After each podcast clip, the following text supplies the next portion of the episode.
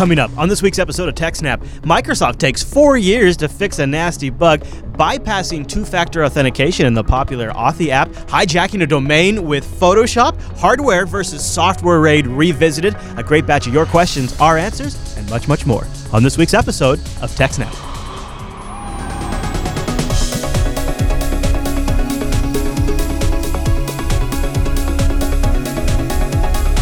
Hi, everyone, and welcome to TechSnap. This is episode 206 of Jupiter Broadcasting's weekly Systems Network and Administration podcast. We stream this episode live on March 19th, 2015. This episode is brought to you by our three fine sponsors DigitalOcean, Ting, and IX Systems. I'll tell you more about those great sponsors as this here show goes on. Our live stream, well, that's powered by the incredible Scale Engine over at scaleengine.com. You should go check that out. My name is Chris, and joining us every single week is the well traveled Canadian, our host, the admin, the tech, and the teacher, Mr. Allan Jude. Hey there, Allan. Hey, Chris, everybody. Thanks for watching. Welcome back, Allan. It was actually good. I, I heard from you yesterday on uh, Linux Unplugged, mm-hmm. and uh, uh, I uh, I hear we'll get a little uh, Asia BSDCon update later on in the show today, so I'm looking sure. forward to that. Uh, and so we're both a, we're both a little sleepy today, but I feel like the show is so big. Like the news really is like right in our sweet spot this week. So regardless of the sleepiness, we're going to be able to plow through this with no problem. Uh, and I love it. I love it when we start with a Microsoft story. Just the old IT guy in me, something about it just sort of just loves these. So uh, that's where we're going to start this week in our news. Is mm-hmm. Microsoft mm-hmm. took four years to get around to fixing something, right, Allan? yeah. Okay, what well, happened? It's, it's funny. Uh, basically, it got reported again in a different way, and they were like, "Oh, right." uh, so the way uh, SSL and TLS certificates work, uh, it works pretty well, but there are sometimes little problems with it. Uh, the biggest one is that you know, in order to get a, a, a, TLS certificate, you have to prove that you own the domain that you're attempting to get a certificate for, right? So when you go to one of the places that sells SSL certificates and you say, I want a certificate for jupiterbroadcasting.com, mm-hmm. they're like, okay, well, first we need you to prove that you actually own jupiterbroadcasting.com, right? So that we don't just give out certificates to anybody. Yeah. Um, well, the usual way this is done is by sending an email to either the address that's listed in the WHOIS but since most people use domain privacy now and stuff, that one's usually not very useful. Um, or one of a, a, small set of what are known as the administrative email addresses. Right? Sure. According to the RFC, you these addresses are only ever supposed to go to the administrator of the domain. Right? There's postmaster, hostmaster, which is for the person that runs the DNS, administrator, and abuse. Uh, now, a lot of times these email addresses don't get checked very often because they're just full of spam. Yeah. Because they're addresses that have to exist on every domain. Uh, but you know, the idea is that if you can read the email of one of those domains, you're definitely allowed to be running the SSL for that domain. So the problem came when a webmail service like Hotmail or somebody else uh, would allow those usernames to be registered and used by someone that isn't the administrator. Uh, so that's exactly what happened uh, with Microsoft's Live.com service. Mm. Uh, so Live.com was fine, but when they launched Live.be for Belgium and Live.fi for Finland, they forgot to put in those protections. Oops. And how do they so just? How do you forget to do something like that, Allan? How how do you possibly? seems like that's your job. Yeah. Um, basically, you know, you reserve the username on the one domain and then you add more domains and kind of forget or something. I, am not entirely sure. Man, that's a mistake. Um, yes. Uh, and so a Finnish man reported to Microsoft a couple weeks ago that he was able to actually go out and buy a valid uh, HTTPS certificate for live.fi for $10 because he had the address hostmaster at live.fi. Mm. Uh, and you know, so you inform Microsoft about it, and four to six weeks later, they finally had solved the problem. And so I have a link to an Ars Technica article where you know they talk about that and how they suspended the domain or the username and and made him change his email address and so on. Uh, but you know now nobody can do that to live.fi. But when this story came out, uh, it reminded someone of a story they had thought of before, and it turns out there was a guy from Belgium uh, who basically found the same thing with live.be four years ago and has an email thread where he emailed Microsoft about it and got an acknowledgement that yes, that's not supposed to work. Uh-oh. Uh, but it's been four years and it wasn't fixed yet. Uh, it's actually unclear whether it was fixed at the same time as the .fi, or if they noticed it later, or if it's still actually unfixed at this point. Uh, but for at least four years, this guy could have been doing man-in-the-middle attacks on Yeah. anybody using live.be at you know a cafe or something. And you know what's one of the most popular things to do while sitting in a cafe? Check your email on the Wi-Fi. Sure, of course. And all of your social accounts too now. Uh, well, and the best part is, you know, if I can do a man in the middle on your logging into your live.be account, and that's the email account you registered your Twitter with, I can then, once I've got your password, I can go in there, change it, uh, or just not know your password and know that you're not going to change it anytime soon. Right. Uh, you know, go in there and, and uh, You know what I've wondered your about Twitter though password. is uh, so if so if you have the ability to intercept the SSL traffic and you know have a could do a man in the middle attack, then you you know we always go to the coffee shop reference. You know you're at the coffee shop and somebody's gonna you know sit there with their laptop and uh, sniff the traffic. But don't all of us have smartphones that auto log in and update all of our feeds and calendars and email accounts and docs and Twitter and all this in the background constantly? So as soon as your phone connects to a Wi-Fi, even if you don't take it out of your pocket, it starts transmitting these credentials over the air, even if you don't launch a single app. The operating system's doing it at the sync level. Yeah, well, yeah, your your Gmail is going to go in. Now, I think the Gmail actually uses a token or something, isn't actually logging in. But if you have like IMAP mail set up on your on your phone, like I do, uh, you know, if it sees a trusted certificate, it's just going to let it happen. Challenging, challenging. makes me want to uh, makes me want to just uh, uh, not put anything like that on on uh, on a device or just leave my Wi-Fi off unless I really trust Yeah. the network or something like that. But then again, I think about it and it's, I, try to balance the trade-off and inconvenience that brings. Yeah, so they have a nice quote here. Uh, After the Finnish man used his address to obtain a TLS certificate for the live.fi domain, Microsoft warned users it could be used in man in the middle and phishing attacks. To uh, foreclose any chance of abuse, Microsoft advised users to install an update that will prevent Internet Explorer from trusting the unauthorized credential. Uh, by leaving similar addresses insecure, similar risks may ex- have existed for years right? So just because this Finnish guy found it with uh, at uh, Hostmaster at, someone else could have been doing it with Postmaster at forever. Oh yeah. I mean, I would imagine there's probably entire divisions in governments that sit there and figure out all these things that people don't know about and then take advantage of them for years. Yeah, If I were- you know, I were especially with the less popular than Hotmail type uh, webmail things. Yeah. there's lots of like tiny ones out there where you could probably do the same thing. Yeah. Yeah. Sure. Sure. Huh. Well, I guess they got it fixed now. Uh, on the BE anyway, or on FI anyway. I don't know if it's actually fixed on live.be. Oh. It'd be interesting to find out if live.ca has the same problem as yeah. well. Yeah. Now you wonder, don't you? now you I haven't, start I haven't had a Hotmail address since 1999. but yeah, all right. Very good. Uh, any other thoughts on that story? uh, no, that's about it for that one. Okay. Well, uh, I found that to be uh, rather entertaining, Allan. So thanks. Well, it's kind of attention. important for anybody that runs their own uh, email domain. Make sure you don't give addresses like that out.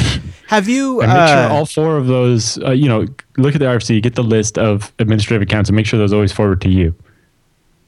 You know, especially if you're doing the, it for a small business or something. Did you take any precautions when you were traveling just this last week? Like, did you do anything Um, Wi-Fi wise or anything like that? Or Not especially. Uh, I was using my hotel's Wi-Fi and the venue Wi-Fi, but actually mostly what I had was uh, at at the airport. I rented this little MiFi device or whatever. Yeah. so yeah, it has a? SIM card in it, and, and I associated with the Wi-Fi access point that was in my pocket. Yeah, yeah, that's cool. Uh, That's a good way to yeah. go because then you're I, not paying I a bunch of switched to using. Uh, I used the hotel's Wi-Fi when it's at the hotel Sure. because it was a bit faster because it was Wi-Fi to a wired line instead of over 3G and 4G. Yeah, Uh, and a little more reliable. because I was charging the other thing, so I had it turned off. Um, and and also it had a, a limit. It's like if you did more than a gigabyte in Mm. three days, it would uh, rate limit you. So I was careful to let my phone overnight on the wi- the the hotel Wi-Fi, and then I would use the Wi-Fi at the university when I was there because it was faster as well. And you know, as far as Uh, and you to and I, the battery, so that I would have some battery left on the MiFi device when I went out for dinner and so on. I think one of the things one of the things you can do uh, really to have a secure mobile device if you're gonna if you're gonna be connecting to Wi-Fi kind of like that is you know, have one that's current. Like, you know, you have a Nexus device, so you've got the latest Android builds and the latest patches. Right. Although, if you're really concerned, your best bet is to set up uh, a VPN client Yeah. and route all your traffic on your phone. Yeah. Sure, it's going over the Wi-Fi, but it's going encrypted back to your house. Right. Although that would have killed performance in Yeah. Japan, going all the way back to my house. Well, but that's if you're what- traveling around town or, or around the U.S., going back to your house to and then proxying up from there is, is not really a big deal. Uh, actually our, our, our sponsor uh, Ting had a- had a it's a couple of weeks back now, but had a blog post about a couple of different really elegant VPN apps that sort of integrate at the OS level and can forward all traffic or just certain app traffic through the VPN on Android. And so the, Ting has Nice. a has a blog post about that. In fact, why not I take a moment and mention Ting? Go to techsnap.ting.com right now and you get the TechSnap discount. That's a $25 discount off your first Ting device, or if you have a Ting compatible device. And now that they support the CDMA network and GSM network frequencies, there's a lot more devices you can bring over. So check out their blog about that. When you bring over a Ting device, you'll get $25 of service credit. That service credit for me lasted me more than my first month. Uh, so my first month switching over was free. So that's an immediate savings. Ting also has an early termination relief program. What's that about? It's an ETF, essentially. You know what those are, right? The ETFs, that's how they get you, like the bigger cell companies that just want to lock you into these contracts because they're, well, you know the duopoly. I don't need to go into it. But they get you with these contracts. They get you with these fees, and they just keep going up. Like, I got, I've heard as high as 375 US dollars to cancel a cellular contract. It doesn't even seem like that should be legal. Now, the good news is not all of them are so high, but there's even better news you can switch to Ting and start saving money right away. And if you take advantage of their ETF program, Ting's going to help you out. They'll pay a percentage of the cancellation. That's really cool, isn't it? And then you can get started with a no contract service, only paying for what you use. And Ting only will charge just a flat $6 for the line flat six dollars. That is very straightforward. So you don't want to add another phone? It's six dollars. That's all it is. So if you know you have somebody in the family, or you're a small business, or a medium-sized business, or even a large business, and it's still extremely economical. Uh, I love it. That's why I have three lines right now, paying flat six dollars. And then it's just my messages and my megabytes and my minutes usage on top of that. And Ting has a great dashboard to manage all of it so I can stay on top of it. And they have no hold customer service. You can call them at 1 855 Ting FTW anytime between 8 p.m or uh, 8 a.m. That's Allan's uh, East Coast time over there. And uh, check out some of their uh, devices on the Ting device page. Like uh, the GSM c- SIM card is now available, and it's at different cuts. You just pop out the one you need. Nine dollars to get the Ting GSM SIM. Put that in something, maybe an old phone or a gadget you have laying around, and just get cell service to it, and just pay for what you use. It's really straightforward. Uh, also, uh, I just want to mention I don't know if I've pulled this out on the uh, TechSnap show. They added the shot the Sharp uh, AQUOS Crystal, which is a gorgeous, gorgeous Android phone. $278 when you get the TechSnap discount. No contract, no early termination fee. It's unlocked. It's yours. You own that phone. That's really cool. And then you just pay for what you use. So go to techsnap.ting.com to get started. And if you're an iOS user, check out Ting's blog post uh, made yesterday, no, two days ago, about how to make calls uh, over Wi-Fi using the Hangouts app for free anywhere in the U.S. Uh, it's a pretty good. Uh, so they have a step-by-step guide on how to get that set up, uh, including uh, uh, a video about it about the Hangouts app. And then that is a way you can have Ting service and make 100% free calls. Of course, actually, you could do it on any cell service. That's what's so cool about Ting, right? They're going to put that info out there regardless. You could you could apply it to any carrier. But uh, this is one way that Ting just likes to help out their users. Go to techsnap.ting.com to support the TechSnap show, and a big thanks to Ting for sponsoring TechSnap. Okay, Allan. So uh, I, of course, was actually considering trying out this Authy app for a little while. So lo and behold, right here in the news, uh, Allan has an Authy story that is probably going to make me reconsider. Are you going to make me reconsider, Allan? Probably. So what is Yeah. Authy and what's going on? Uh, so Authy, like you said, is kind of a, a little um, third party, an API that third party sites can use to add two factor authentication, right? The idea is make it easy so everybody can just add two factor auth to their site. Uh, and so the way it works is you basically um, do a post to their API saying, hey, send a verification code to this phone number. Sure. Uh, and then the user types in the code and you send it to the API and be like, hey, is this the right code? Hi. And it says yes or no Yeah. uh, and it has an API where the user or a, a UI where the user types in the number. Uh, so, you know, they tried to make it really easy, and maybe they made it a little too easy. Uh oh. Um, so when the user is asked for a verification code that is sent to their phone, right? So you get the pop up and it's like, type in the code we just sent to your phone. uh, and you get a text, and you can type in the number. And if you do, you know, calls the API with the number you just typed in, and if it's right, it says, "Hey, success equals true," and uh, you know the site accepts that as you just uh, got the you just did the second factor correctly. However, if you just type dot dot slash SMS into the No. box instead no, of the number, No. it'll let you in. Shut up. No way.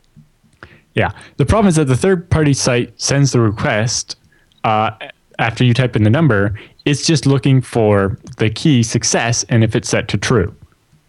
Uh, it's not actually checking for anything else. Gotcha. And that's the problem. Gotcha. Uh, you know, because the input that the user types in, you know, supposed to be, you know, the number one, two, three, four, five, or whatever, uh, is interpreted in the URL, right? It's it kind of concatenated into the middle of the URL. Uh, the number you enter is fed into the URL. So instead of, you know, api.authy.com slash protected slash JSON slash verify slash the number you typed in slash the ID of the request, uh, what actually happens is it's, you know, api.authy.com slash protected slash JSON slash verify slash dot dot slash SMS slash the auth ID. Uh-huh. So when the server actually interprets all that in the end, it ends up not calling the verify API, but the SMS API. So that API call just asks Authy to send you a code again. Jeez. So basically, you go to the site, it sends you a code Yeah, yeah. by calling the SMS API, and then you're supposed to type in the answer. And for the answer, instead of a number, if you type in dot dot slash SMS, it sends a second code to your phone. But when it sends the code, the response from the API is success equals true. Uh-huh. So the app on the other end, on the site you're trying to log into, says, "Oh, you just typed in the right code." So it's like uh, Rox is saying in the chat room. They named it correctly after all. It auth- it authenticates you after all. It'll authenticate you. It's definitely Authy. Yeah, lots and lots of Authy. Um, Way So- too much Authy. it seems like a kind of weak design, right? There, there's no kind of token or anything that's going on that you're actually verifying or anything. It was just looking for success equals true. Now they're like, oh, well, you know, there's another um, token. You, you know, in the in the correct response to the verify command, uh, it has success equals true, and then you know. Um, token and then it, the value is a string is space verif or is space valid but people aren't checking that, right? Because the implementation instructions aren't very specific about that, and it it just seems like success equals true shouldn't really be the key that you're using because every API call uh, returns success equals true unless something went wrong, and so it's not really what you should be keying off of. Uh, and also, their middleware probably shouldn't unescape the URL. Like, so when you type in dot dot slash SMS, it actually shows up to the server as like um, dot dot percent two f SMS, right? Because the slash gets encoded so that it won't be tr- interpreted as part of the path. Yeah. But somewhere in the middleware in the Auth API, it gets converted back into the actual slash and loses the escaping. And actually gets interpreted, causing the directory traversal, right? The dot dot slash deleting the verify section out of the URL. And so they the Authy middleware shouldn't do that. The clients that implement it should be keying up something else, and the API probably should have a better way than actually doing a string comparison, right? They should have uh, some s- token or something that you're actually verifying. Mm, yeah. So yeah, the API is not crap. great, and the implementation is done poorly. Crap. because a lot of people just did the implementation themselves, right? It's not like there was a standard library they were using, and so you know they just look for the success equals true, and it works. It just never doesn't work. right. right. Yeah. No wonder why it's been such a success. Yeah, Well, but yeah, I don't know. I so uh, the the problem is the the issue is that there is no really good like industry wide two factor. And one of the things Authy will let you do, if my understanding is, I've never used it, but my understanding is it'll let you combine multiple different uh, uh, multi-factor authentication systems like Google's and Microsoft's all in one app. So you just have one app for all of them, and then I guess it cloud syncs them somehow. So you could just install that app on your other devices and then log into the app, and then you have your your one time. Because one thing that like with Google Authenticator is every device has to be authorized to your Google Authenticator, and so when you get it, Yes. if if you switch devices and don't authorize it and you only have one device that's authorized and you get rid of that device, you're really screwed. Whereas Authy, you would just download the app, install it, and then have all your one. You know. Yeah, but what's stopping someone else from downloading and authoring their phone to authorize me? Well, and what's stopping from somebody from using the password to the Authy app that they use for their Gmail, that they used on eBay, that they used on Gawker? Right. There's that problem too. Right. Uh, There's, yeah. I'd rather be able to log into my Google account and add and remove devices Yeah. at my will kind of thing. Yeah. Rather than, but, and I guess that's kind of what the Authy thing is doing, except for, you know, how do you have two factor authentication on the account that controls Yeah. your two factor authentication? And and the problem is that you know I, I think two factor authentication is still just a little too complicated for a lot of users. yeah. They're going to mess and up really that it comes you know, down losing to, the phone thing. uh, yeah, it comes down to you lose that as easy as you lose your password, possibly, and then Yeah. If it's the only way to, re- you know, if the whole point is you can't reset your password without the two-factor token, how do you reset the two-factor token? And if re- if disabling the two-factor token only requires your password, there's no point in having a two-factor token. So one thing I know that So it gets really complicated. like with Google Authenticator, I, I know people have run into the problem where they've their phone's been destroyed and they didn't authorize their new one, and and so they're really stuck because they need, they need their two factor codes to get into their accounts. Uh, I guess some people will. Like LastPass, for example, will give you a QR code that you just scan with the two factor with Google's two factor app, and then it just links it to your account and sets it up. You can print now, you know, be careful where you store it, but you can print that QR code out. uh, yeah, as a fallback thing. Yeah, and so I guess some people are doing that, and that's sort of their yeah, fallback. but I'm more likely to lose that piece of paper than Oh, to yeah, for destroy my phone. Yeah, right? me too. And now that I and now that I you know, and also thankfully I have like multiple phones, so I, I don't actually ever hit that situation. But I have I have flirted with it closely. Like I didn't have one of my phones here that had the two factor authentication. I was like, wow, okay, yeah, that was close. That was close enough where it made me think about it a little bit. So that's why I was tempted by Authy, but eh, it doesn't sound like.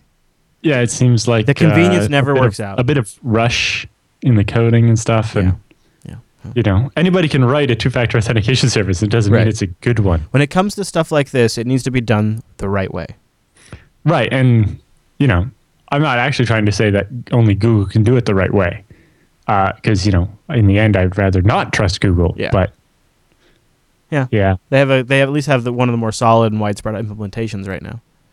Um, and there's a lot out I there, hope but consumers- hurries up and and and finishes the two-factor thing he was working on. Oh yeah. He wrote one for the University of Oslo, and they use it, but it's a little too hacky, and he doesn't want to just contribute it to FreeBSD in its current state. He wants to make it nicer first. And uh, It's understandable. yeah, well, that's yes and no. You know, uh, every coder kind of has that problem. It's like, oh, I got this great stuff, but I don't want to open source it because I'm embarrassed by how bad it is. It's like, Yeah. well, you know, if you just give it to us, it'll get better, and if Yeah. we wait for you, it could be forever. Yeah. Yeah. you know, uh, actually, I don't know. Is it time to get into it already about AsiaBSDCon? Oh, you want to? Well, oh, why don't we do that? So, speaking of doing it right, let's talk about IX Systems real quick, and then we'll talk about Yep. Asia, BSDCon. So, uh, IX Systems, sponsor of the TechSnap program, uh, and really the supplier of pretty much all of Scale Engines hardware. And anytime I need to buy something serious, something done right, something built with really real quality care, powered by those incredible Intel Xeon processors, I go for IX Systems. I know that they have a deep bench of experts. They have great community connections, great hardware partners that they have established long-term connections with because they've been around for a long time.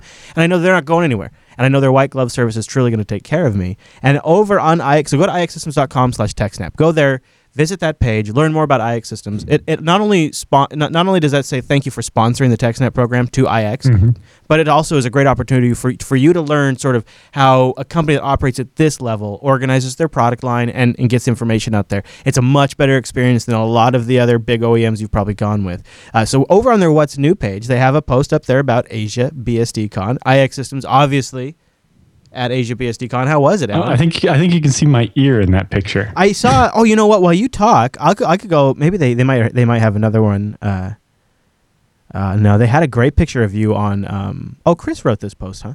They Yeah. had a great picture. Oh yeah, that might be your ear. That- that's my ear. Yes. Yeah, they, they had a great sh- picture of you on Facebook though. I'll go find that. Well, actually, no. That might be Ken Kenmore's ear. Actually, yeah, maybe. I Maybe. forget where I was sitting. Um, the other one, uh, oh, if you look on their what's new page there and Yeah. scroll down Yeah. to like March 9th, Yeah. they also have a post about why cost isn't the only thing you can, should consider when you're buying uh, your Sure. storage server. Sure. And while IX will most likely be the cheapest place, uh, they're saying it's not the only thing you have to consider. You have to look at performance. Well, you know, uh, a ZFS powered FreeNAS or TrueNAS is definitely going to outperform your Dell EMC NetApp or anything like that. Oh man. Uh, and the other things are like a the support, right? Their support you get from IX is you're talking to someone that actually knows what ZFS is and knows Yes. how it works. well, it de- and, deeply you know, knows how it works. Works in open source and Yes. actually does stuff. and talks to Uh, the hardware, dr- the hard drive manufacturers, and I mean all of that. Yeah, right, and and LSI that makes the controller cards and everything. Yeah. Versus someone who you know getting uh, a call center outsourced to somewhere, and you know you'd be lucky if you can find out what time of day it is. Yeah, absolutely. Um, but they also talk about their pre and post sales engineering. You know, actually being able to talk to someone about the hardware and and what your the stuff's going to be. Uh, you know, before you buy it.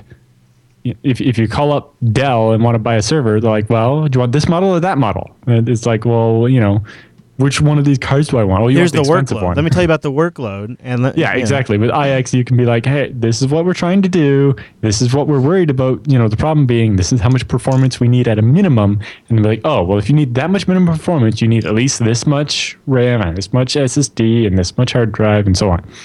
Hey, look what I found. There is uh, there's Allan Jude giving a talk. Picture taken uh, by IX Systems. Nice. Posted there. You are in Tokyo. That that must have been taken by Drew, I'm guessing, I just bet, from yeah. where where the picture's coming from. That's all where I she was think- sitting. I think these ones were all there. Maybe by. Oh no, that's true. So that's probably not true then. yeah, Uh, that one wasn't true. unless she's Oh, got this was a great one. Okay, so the guy in the middle there is uh, Daniel Lovsenko or something. I forget Okay. his name, his last name, but it's Daniel, and he's new. He's a GSOC student, uh, right? Google uh, Google Summer of Code. Yeah. And there he is, sandwiched between Matt Ahrens, the co-inventor of ZFS, and Kirk McKusick, the inventor of UFS, and Wow. getting the learning directly piped into his brain Yeah. uh, about uh, they were like live debugging something because he uh, his Yeah, he looks happy. summer of code project from last year was um, implementing the um, C typing framework uh, to, to basically when you're debugging the kernel print out the data structures uh, like human readable instead of you know like binary uh, you know easily tell all right this is this struct member and it has this value and oh that's a string and so this is what it actually says and so on um, and actually i think after that conversation uh, they started doing a port of mdb the solaris debugger from illumos that matt ahrens works on uh, to freebsd uh, and that's a project he's working on now that just kind of spontaneously happened in the lounge at AsiaBSDCon uh, during lunch. That is so neat. oh, lots of eating, of course. Lots There's of the eating. back of my head Yeah. as I'm eating. Oh, so it's a pretty good crowd, huh? Alan? Some of- some of the translations of the food were pretty hilarious. Uh, the one I don't know, I think somebody had a picture of it, but there was this uh, big platter of, of pork something, right? And the translation of the the the Japanese name for it was like kachitori of Boston pork butt. Oh, It's like what? no, that's not quite it. It sounded good. It was it was pretty good. Yeah, I bet it was. Yeah, I bet it was. Uh, also, IX Systems has an overview of what's new in TrueNAS 9.3 up on the uh, Yeah. What's New page. So go over there. Go to They also have ixsystems.com a video coming out that I don't know if it's posted somewhere yet or not, but they have uh, with your face. talking about um, the new stuff for FreeNAS as well, and uh, uh, just a hilarious video about um, why you need a FreeNAS. Uh, I think it mostly went uh, because your daughter is so nice that she decided your laptop looked thirsty and decided to share her apple juice with it. Yeah, there's been that one. There's been that one. And and wouldn't you rather your files were backed up to your FreeNAS instead of not when you know your uh, your laptop gets apple juiced? but you know they also have that other one on the what's new page. If you scroll back far enough, where it's like, look what happens if you have silent corruption of your family photos. If you don't have ZFS, It's like you know one bit gets flipped um, in a in a JPEG, and every pixel after that just goes all wonky.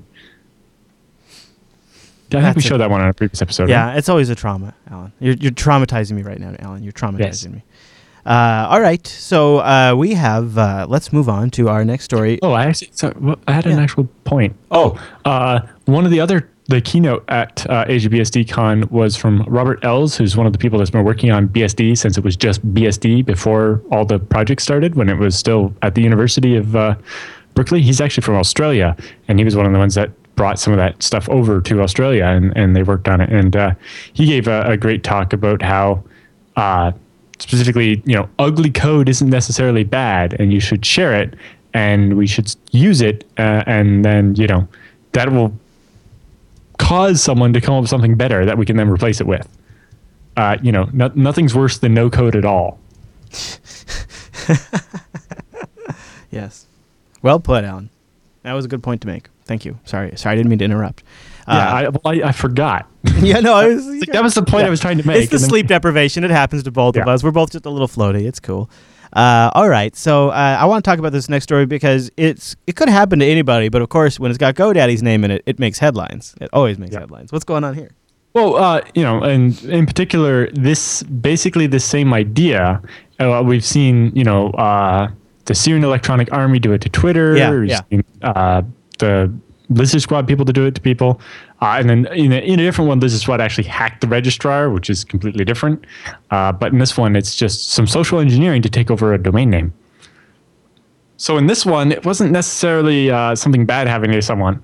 It was uh, a reporter got in touch with a security researcher and they arranged for the security researcher to steal the reporter's GoDaddy account. Okay. Just, and document the steps he went through and how it happened. Okay. Okay. Just to show you that it can be done, but yeah. also in a more controlled environment than, you know, uh, if you remember going through the aftermath of that um, Matt, somebody from uh, what was that tech journal? Remember, he got his iPhone, his uh, yeah, uh, the guy that worked for Gawker for a little bit. Gosh, we always forget his name for some yeah, reason. Yeah, Mike something or Matt something. Matthew uh, something. No.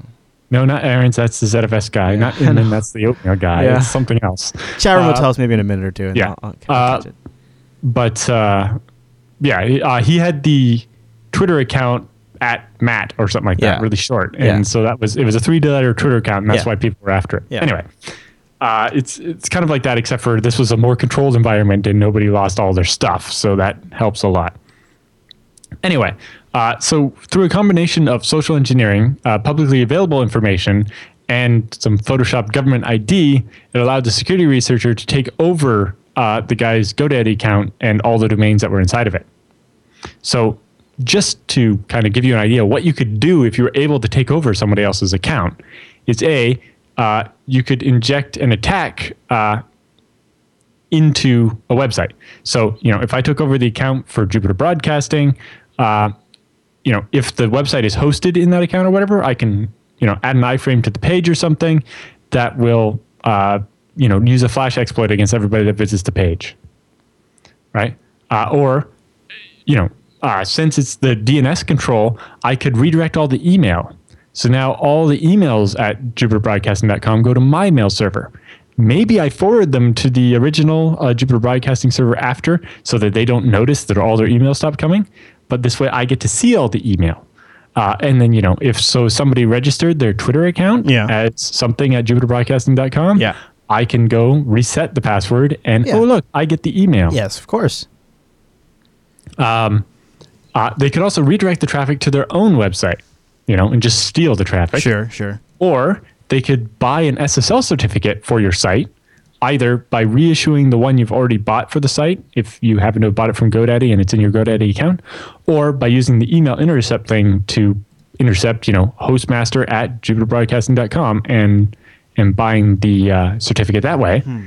Then they can do a man in the middle attack, right? So they change the DNS for, you know, jupiterbroadcasting.com to their web server so the user goes over HTTPS to the bad server, which returns a valid certificate. So they're like, okay, this is the real site. Then the connection gets proxied over to the original JupiterBroadcasting.com. So now Chris goes and logs into the admin area, types in his password. It gets encrypted and goes to the bad server, where they then see the password, write it down or whatever, and then they can still send it over to the original server. And Chris doesn't realize that anything happened. Right. And now the bad guys have the password and can log in and do whatever they want on the site, like inject an iframe that Whoa. uses a Flash exploit or yep. Java exploit yep. or something else. Oh, sure. I, uh, yeah, I go for a Flash All one. kinds of things. Basically, once you have that, you have everything. Flash ones are my favorite. Yeah. But, you know, this is why it was a big deal when, you know, Twitter's got taken. You know, luckily the bad guys, when they did that, all they did was, uh, you know, break the image to subdomain and stuff. They didn't actually uh, manage to steal everybody's password for Twitter because you know that could have resulted in some pretty big accounts getting hacked. Uh, and Would have made for a great episode of TechSnap. yeah. Uh, but to kind of, um, the article has all the details, but to kind of give you an, a recap of what social engineering steps they went through. Yeah. First, they uh, got a picture of a random guy to use as the picture of the reporter. It wasn't actually the guy's own picture.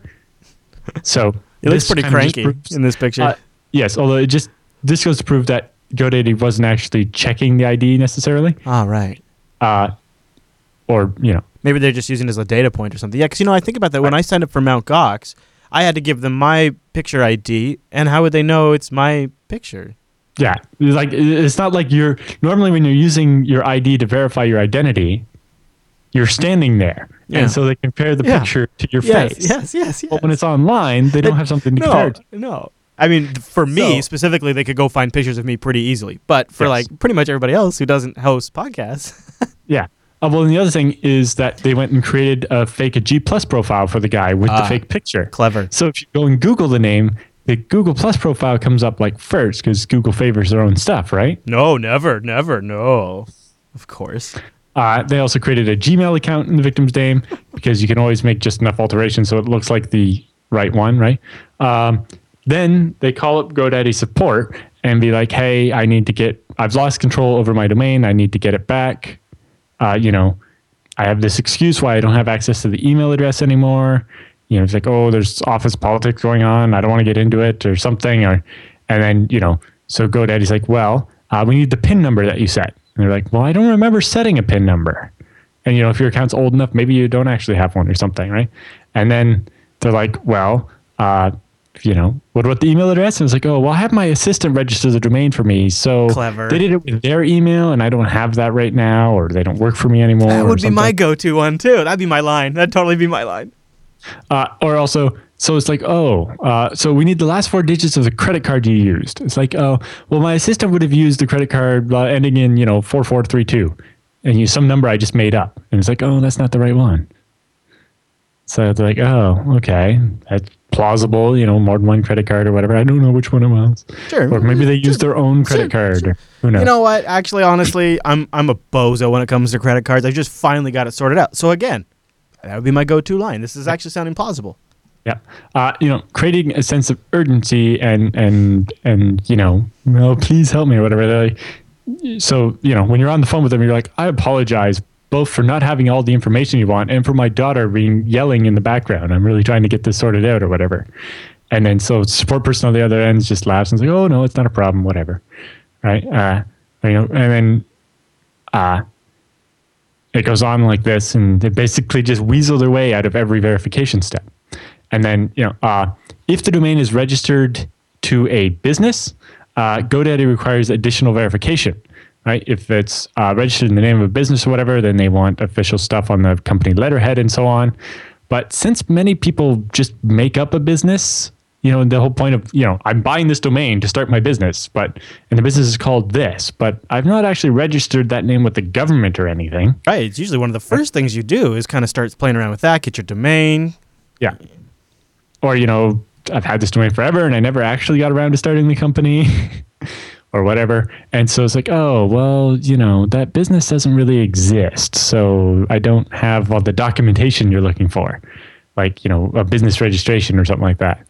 And, you know, depending on uh, what the verification is, you know, looking at, uh, I've not done the GoDaddy one, but other companies, if you just make up a letterhead with the company name on it, they'll accept that. You know, just send them a letter on. Yeah. oh, this is official letter. I, our literally done that. I've done that Yeah. because clients have had, you know, their their IT staff leaves and uh, they have nobody left there that knows how to manage the domain and nobody's technical. And so I've just gotten on the phone and called them up. It's okay. What do you need? Oh, you need a letterhead. And I just made the letterhead because I'm just a Yeah. contractor. I don't have a letterhead. I company. literally, yeah, I just literally made one up in Word, made it look horrible so that it would look legitimate. Yeah. Oh my God. Don't make it too nice, right? yeah, yeah. It's like this is a standard Microsoft Word letterhead template with our company name in block letters and like some logo made out of squares or something. It's just horrible things like that. Uh, you know, the, basically there's always loopholes for every step, and if you can manage to fit through every one of the loopholes, then you just take over the domain. When you're properly motivated. Yeah. Well, you know, in the end, the customer support representative that you're talking to on the phone is there to help the customer. Right. It- that's their job. Yeah. It's usually rather difficult for them to get away with actually refusing to help you. And also, you know, uh, they can't just turn you away because you don't have all the details or Because it's uh, pretty because common people are incompetent. Incompetence is common. Yes. Well, it's not just that. It's that, you know, if I don't have that email address anymore, what am I supposed to do? Yeah. Right? Then, oh, well, then you fax us all this information and, and we do it or whatever. Yeah. And then, you know, it's like, well, nobody has a fax machine anymore. Seriously. right? So, yeah. Also, uh, GoDaddy has an automated system that sends a notification to you every time there's a change on your account. So it said, "Hey, we changed uh, changed your authorized email address over to this address," or "Oh, somebody changed your DNS settings and all this." But all these kind of happen after the fact. You get that email somewhere between like half an hour and, and eight hours after the change, and so in that time, your traffic's already been hijacked. Yeah. Jeez. Oh my gosh. So Uh, and- frustrating and, if that happens. instructions are if this isn't if you didn't do this call us and then you have to try to verify yourself against all these steps or whatever right Mm-hmm. I, uh, I guess i missed one of the they talked about you know you have to prove your address or uh, give them your address and stuff it's Yeah. like well if I they're looking at the WHOIS record Yeah. Oh, right. say against it all you're doing is reading the WHOIS record to them and they're comparing oh that's exactly right Right. Yeah. Unless they have Yeah. privacy. yeah and in which case you're reading godaddy's address back to godaddy Oh, that looks like an accurate. That looks like a valid address to me, sir. Very good. Or, well, uh, when you have the privacy set thing, then GoDaddy's looking Yeah. at the address they just didn't print. Yeah. But it's not that hard to find people's addresses. yeah, it's not. Uh, and, you know, so like uh, Network Solutions requires you actually uh, fax them stuff instead of just emailing it or whatever. And I think, um, if you remember, uh, Network Solutions started that thing where it's like, oh, you have to pay us $1,500 Yes. a year. Yes. And then in that case, every time there's a change, we'll actually call you Yeah. and make sure. It's like their their their white glove domain locking service or something. Yeah. Yeah. It was ridiculous. But, But, you I know, guess if you're a big enough brand, Honestly, like I you could, have the same problem with that. Is like, oh, well, I changed my phone number because I moved, Mm-hmm. and uh, so I don't have access to that phone number for you to call me anymore. So how do I verify myself now? Oh, there must be some loophole for me to go through, and you know, in the end, it all causes these problems. Indeed, Allan. Jeez. Well, and like I said, when you're properly motivated, you'll find those loopholes. Yeah, and so uh, the reporter did a little bit of digging and found that you know almost every domain name registrar has this same you know Sure. send us the photo ID and and you know It's kind of the standard a standard. utility bill to prove your address and so on, and they'll accept it. Because I've actually done that for uh, one of the domain registrars I had was a reseller, and they went out of business, and so I had to deal with the company they were reselling for to re get control of my domains. Uh, and yeah, it was like a bunch of them. It was easy. It was like, oh, here's I'll fax you this information or whatever. And then some of them was it was a business, so I had to make up a fake letterhead. And one of them, because of what I was using the domain for, I registered with in the name of uh, William Riker and the lived on Defiant Street or uh, uh, Enterprise Street or something like that. oh my God, Allan! you're such a geek. That's great. Uh, and so that one was especially hard to get back, but I did manage to do it. Um, and you know, jumping through all these hoops to do it, and uh, so yeah, uh, in their research they found that Hover.com, uh, which is a fairly new registrar, but from the company that was one of the very first uh, registrars when Network Solutions was demonopolized. So Hover is actually owned by Tucows, which is a company that owns Ting. Uh, it's one of the only registrars that doesn't allow photo ID as a form of verification. Oh. Specifically stating, quote, anyone could just whip something up in Photoshop. Quote. That's what they said. Yes, uh, because Tucows has been on the internet for a very long Yeah, time. They yeah. know how the internet works. They know about trolls. Understand computers. Yeah, that's that's great. So yeah, uh, and the, um, I guess I didn't really explain it, but in in this, uh, when they uh, sent uh, emailed GoDaddy the uh, a scan of the ID, they had got somebody else's Indiana driver's license. Right? So the the attacker guy just got some person he knew in Indiana to send a scan of his driver's license, then edited the information and you know, Yeah. try to match the fonts. But as long as you make all the fonts the same, they don't actually have to match what a driver's license necessarily looks like, right? Yeah. If, if you're working for GoDaddy in Arizona, you probably don't know what an Indiana driver's license even looks like per se. So there's kind of an example of what they did there. Yeah, and so uh, you know, they just photoshopped in a different picture and made it grainy, and and you know, all of a sudden they had this valid-looking driver's license. Um, That was the So actual in one the- submitted to GoDaddy too. well, uh, except for I think less blurred. In a Well, couple yeah, yeah, yeah, yeah. Uh, they say um, GoDaddy issued a response saying GoDaddy has stringent processes and a dedicated team in place uh, for verifying the identity of customers when a change of account slash email is requested. While our process and team are extremely effective in thwarting illegal requests, no system is 100% effective. Falsifying government issued identification is a crime when consent, uh, even if consent is given. Uh, that we take very seriously and will report to law enforcement where appropriate. Oh yeah, they're serious about it. I'm sure. I'm sure they. Yeah. They'll probably be adjusting uh, their policies too. I bet. A little bit, yes, because I think you know, uh, at one point it, it's that oh they faxed us a driver's license that must be legitimate, rather than actually looking into it and being like, you know, hey, is this driver's license ID number even real, or does the name? I don't know if you can interface with like the DMV to be like, uh, I know with credit cards, when you're a business, you can call a bank Yeah. and ask them yes or no questions. So you can be like, is the name on this card number blah? And they can say yes or no. Right? They don't give away any information, Yes. Right. but they can verify that the name on the card matches the card number. I don't know if you can do the same thing with DMV. Like, uh, so I have a driver's license with this number. Is the name on it blah? Somebody like, probably can. I don't know how it's like, accessible that oh. is. Yeah. Yeah. So I, I don't know how easy it is for GoDaddy to actually go from a driver's license to establishing whether that's actually the person or not. Yeah, I agree. I don't know either. Uh, but it definitely seems like they just weren't doing that. yeah.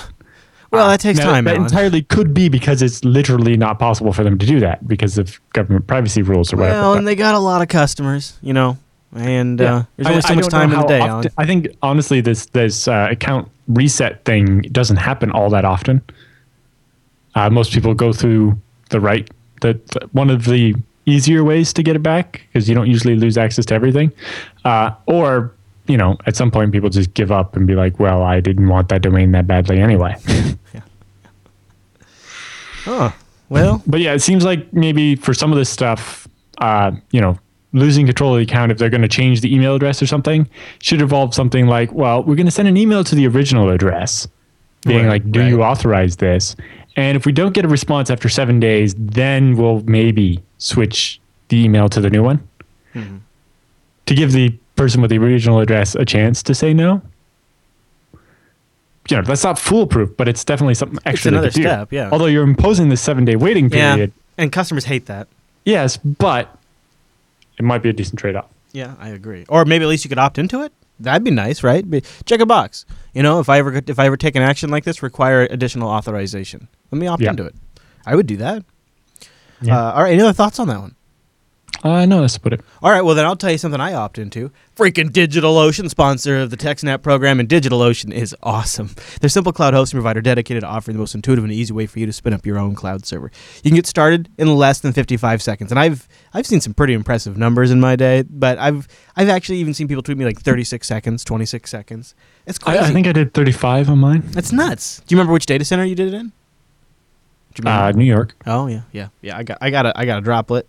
I got two droplets in New York. I got one in San Francisco. I don't have one in London anymore, but I did for a short period of time. I move them around. It's super easy to do it too. Essentially, what I do is I template them, and then when I'm done with that machine and I want something else, I turn it off. And then when I'm ready to start my next project, I resume from the template, and I get started right where I left off. It's only five dollars a month to get a rig with 512 megabytes of RAM, a 20 gigabyte SSD one CPU, and a terabyte of transfer. And DigitalOcean has data center locations in New York, San Francisco, Singapore, Amsterdam, and London. And their interface. It's great. And this is one of the things that really, when I started trying out DigitalOcean before they even became a sponsor, uh, I, I, saw this and I thought, whoa, this is something I can get behind. I like this a lot. And I think you will too. It's very intuitive and it's just, it's all done on the web. It's all very responsive. So, like, I've, I've actually done it from my phone, I've done it from my desktop. Uh, and they have an HTML5 console too, which is really great. So you get to watch that, that system completely boot up. Uh, and it's really nice because you can then replicate the functionality with their straightforward API. A lot of good community apps are already doing that too, so you don't even have to write one, but you can. You can snap it into your management infrastructure or just manage it from your desktop or a smartphone or from a script. It's really cool. And they have a ton of great tutorials, including some good stuff on FreeBSD, because you can also create a FreeBSD droplet. So go over to DigitalOcean and bring that. our promo code. What was that? I've done that. yeah. I know. It's pretty cool, huh? I, am I'm, I'm using a, a DigitalOcean droplet in production currently. Yeah. Oh, nice. And you're happy with it? Yep. Yeah, it's very easy. Yeah, I have I have several of them, and if you use the promo code SNAPOcean, one word, lowercase, you'll get a ten dollar credit on your account, and then you can try out that five dollar rig for two months for free. So again, use our promo code SNAPOcean. That's one word, it's lowercase. That supports the show, gets you a $10 credit. Try out some of the stuff we've been talking about. Play with CoreOS, play with FreeBSD, play with OwnCloud, GitLab. Uh, all of that stuff is available, and why not do it on some super fast hardware with a great connection that you can publicly work on? It's nothing like the real thing. And you can get it over DigitalOcean.com and try it for two months for free when you use our promo code SNAPOcean over to DigitalOcean. And a big thanks to DigitalOcean for sponsoring the TechSnap program. Thanks, DigitalOcean. You guys rock. hey, Allan, how about before we run into uh, the feedback segment, we uh, mentioned, because we didn't get a chance to do this last week, people can download episode 81 of BSD Now, Puffy in a Box. Puffy in a Box. Uh, just posted a bit ago, and uh, this would be a great time, about midway through that TechSnap program, to start the HD download. Any notes of interest on this one, Allan? Um, I suppose you guys talked a lot about Asia BSDCon in there, huh? We had a bit of a recap of Asia BSDCon, but I'm yeah. sure that'll kind of just go on for weeks as we remember more and more of the great things. Yeah, yeah. And as we're more and more awake. Yeah, yeah. um, also, I think uh, next week is one of our interviews from Asia BSDCon. It's a really good one. Um, Puffy, let's see here. Let's see. Uh, OpenBSD and their line of commercial routers. Oh, cool. Yes. Uh, so that's an interview with a developer from Calyptix, which is a company that makes uh, small business routers uh, powered by OpenBSD. Cool. And we get to talk a bit about uh, how they use it and what they do, but also you know, mostly just interviewing the developer and talking about how he first got into OpenBSD and I think uh, his story was actually that he was a Windows user and uh, lost all of it, lost all of his Pascal and, and BASIC code to a virus. Oh no! And suddenly got very interested in computer security. Oh no! And uh, after playing with Linux for a bit, heard about OpenBSD and found you know that he really liked that, and uh, and has been there ever since. Very cool. Um, so uh, check it out. It is episode 81 of the BSD Now program. I'll give a quick mention. We're trying to raise some money for Linux Fest Northwest. Allan will be there. We'll have a TechSnap in studio uh, that week, which we'll probably do a couple of them. Also, Kris Moore will be out at Linux Fest Northwest if all goes as planned, and so I'm sure there'll be a BSD Now. Is that? Have you guys ever done a full episode in person? Uh, no, hmm. we've not. Uh, so the, the Linux doing Fest, that live will be quite interesting. Yeah, the Linux Fest guys have also uh, offered a room for you guys to conduct interviews in if you want a little quieter oh, spot. Yeah, so perfect. Yeah, I'll follow up with them on that. And so we're trying to raise some funds because we're trying to get the whole crew out to Linux Fest Northwest, and we're going to be paying for some travel and some stay and some stay for some of the crew. And you can help by going to teespring.com/linux and grabbing a Linux Action Show shirt, hoodie, long sleeve jacket, or a shirt, not a jacket um, or the kids tee, and we have a couple different colors. I, I, really love the blue this time. That blue looks really nice. Yeah, yeah, and the, the we. Too bad the logo is says Linux on it. I know, right? I know. Well, I know. You know what, Allan? Sometimes I'm just teasing. You know, it's a Linux fest after all. Uh, yes. The idea being that people could grab this if they're going to the fest Ooh, and they could wear it.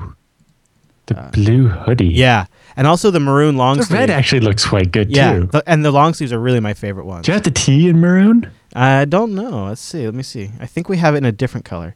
It's a it's a slightly brighter. Oh, yeah, I don't really like that one as pink. much. Yeah. I think Allan, I think the long sleeve would look good on you.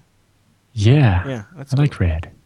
So uh, you can grab one and you can uh, party with us in spirit, uh, or you can show up to the fest with one. And we'll also be live streaming that weekend. It's the last weekend of April, and mm-hmm. Uh, so uh, we invite. On it, really, I mean, we'll be we'll be doing TechSnap stuff too. So if you're going to make it out there, if you're a fan of the TechSnap program, you can go to Linux Fest Northwest. I'll go right there.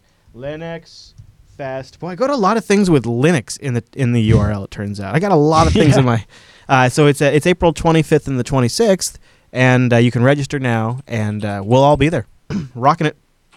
So uh, we'd love to see you, and if you could help us by going to teespring.com slash Linux. We haven't sold a lot of the shirts, so we're scaling back our plans a little bit, but we still really want to do as much as we possibly can, and you can help us get closer by going over there. Or also just contributing to our patrons over at patreon.com slash today, which helps with this fest and future initiatives. All right, boy, that's a lot of stuff to talk about, but we got a lot going on these days. It's pretty exciting, and we've got a lot of really good emails, too. So without any further ado, it's time for the TechSnap feedback.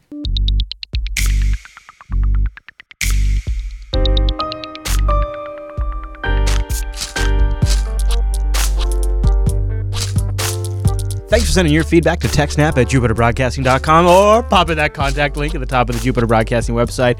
Or even better, which nobody did this week, starting a thread in our subreddit over at TechSnap.reddit.com. But our first email is a good one. It's an update from longtime viewer Jed, who speaking of Linux Fest Northwest, is probably already excited at the idea of shooting me in the head with Nerf missiles. Uh, uh, undoubtedly, he's already giggling to himself. And he writes in to give us an update from last week where we said, hey, give us some ideas for securing an Apache server. We rattled off a few uh, in episode 204. Jed says he recommends you configure uh, things like PHP to INI settings to have uh, open underscore basedir, which will uh, defeat any Right, fopen so- calls to unauthorized Yeah, areas of the so, server. Uh, open underscore basedir basically kind of chroots your app. It means everything you open has to be uh, inside that directory. So it stops your app from opening files outside of there, Yeah. uh, which can be a good thing. You know, it keeps, uh, especially if, for example, uploaded content goes somewhere else, but then you can't reach it. Anyway, uh, open basedir is fairly useful. Uh, and then he mentioned specifically to defeat any fopen calls, but um, then he talks about the disable underscore functions Yeah, list, yeah. Uh, which allows you from the web server to say, hey, PHP, don't allow these functions. One of them you can allow is don't allow fopen. now, depending on what application you're going to be running, that might not work. But in general, yeah, you can allow, you can be like, hey, no connecting to remote sites at all. Uh, and that secures it down a lot. It keeps uh, people from injecting code that then pulls in an exploit from somewhere else. Um, the downside is it can also break the like automatic update feature of WordPress or whatever. But What do you think about he says use PHP 5.6 uh, where Yes, all I save mean, mode 5.6, they re-architected all of PHP basically and got rid of the idea of safe mode uh, and basically made it always be safe instead of a feature you could turn on that breaks most apps. Safe mode was never very good, and so the redesign is much better. Uh, and he mentions uh, Suhosin, which is quite good. It allows you to uh, restrict certain things, but it also adds some features that we're missing. Uh, you know, if your OS doesn't provide bcrypt, it adds it support for it into PHP for you. It's uh, quite useful. Yeah, he also says uh, why not uh, move SSH to a higher number port, install fail2ban, install AIDE and run it, clam AV, and scan all the uploads that hit your server, and install TigerCron. It will alert you to open ports and insecure pathings. And he also mentions disable any unused services, right? And Ah, yep. anything on your server that you don't need, don't course, be running it because if you don't use it, you won't remember to update it, and and it can be a vector, right? And That just the smallest attack surface you can get. Uh, get rid of everything you don't need. Thank you, Jed. Good update, uh, good input. Dave writes in. Uh, he says, "Hey, how can I set up an SSH server in order to encrypt the computer internet traffic? I read one day on Lifehacker that I can use SSH to encrypt the web traffic from the web to SSH server, and after that, I can connect to the SSH server. So he wants to set up an SSH server for anonymous web surfing. I said, like, I would have made maybe from work or something like that. Right. Uh, so basically, you can run the SSH client on your computer, and it'll connect to the SSH server that's actually going to relay your traffic. And the SSH client on your computer will listen on a port. Uh, so you set that, and then you tell your web browser to use localhost colon that port as a proxy. Yeah, and like if And your client is uh, Windows, Putty makes it really easy to do this. Yep. And you Uh, can just so does the command line SSH client. yeah. Uh, Yeah, you can just set it and run it, and then you configure your Firefox or Internet Explorer yep. or whatever you want to use Yep. uh, to go through it, and then you know you can point that at a DigitalOcean droplet for five dollars and bounce all your traffic that. And you can use that. You use the proxy setting in Firefox Yeah. to do that, and then uh, Yeah. or in Chrome or in IE, Yep.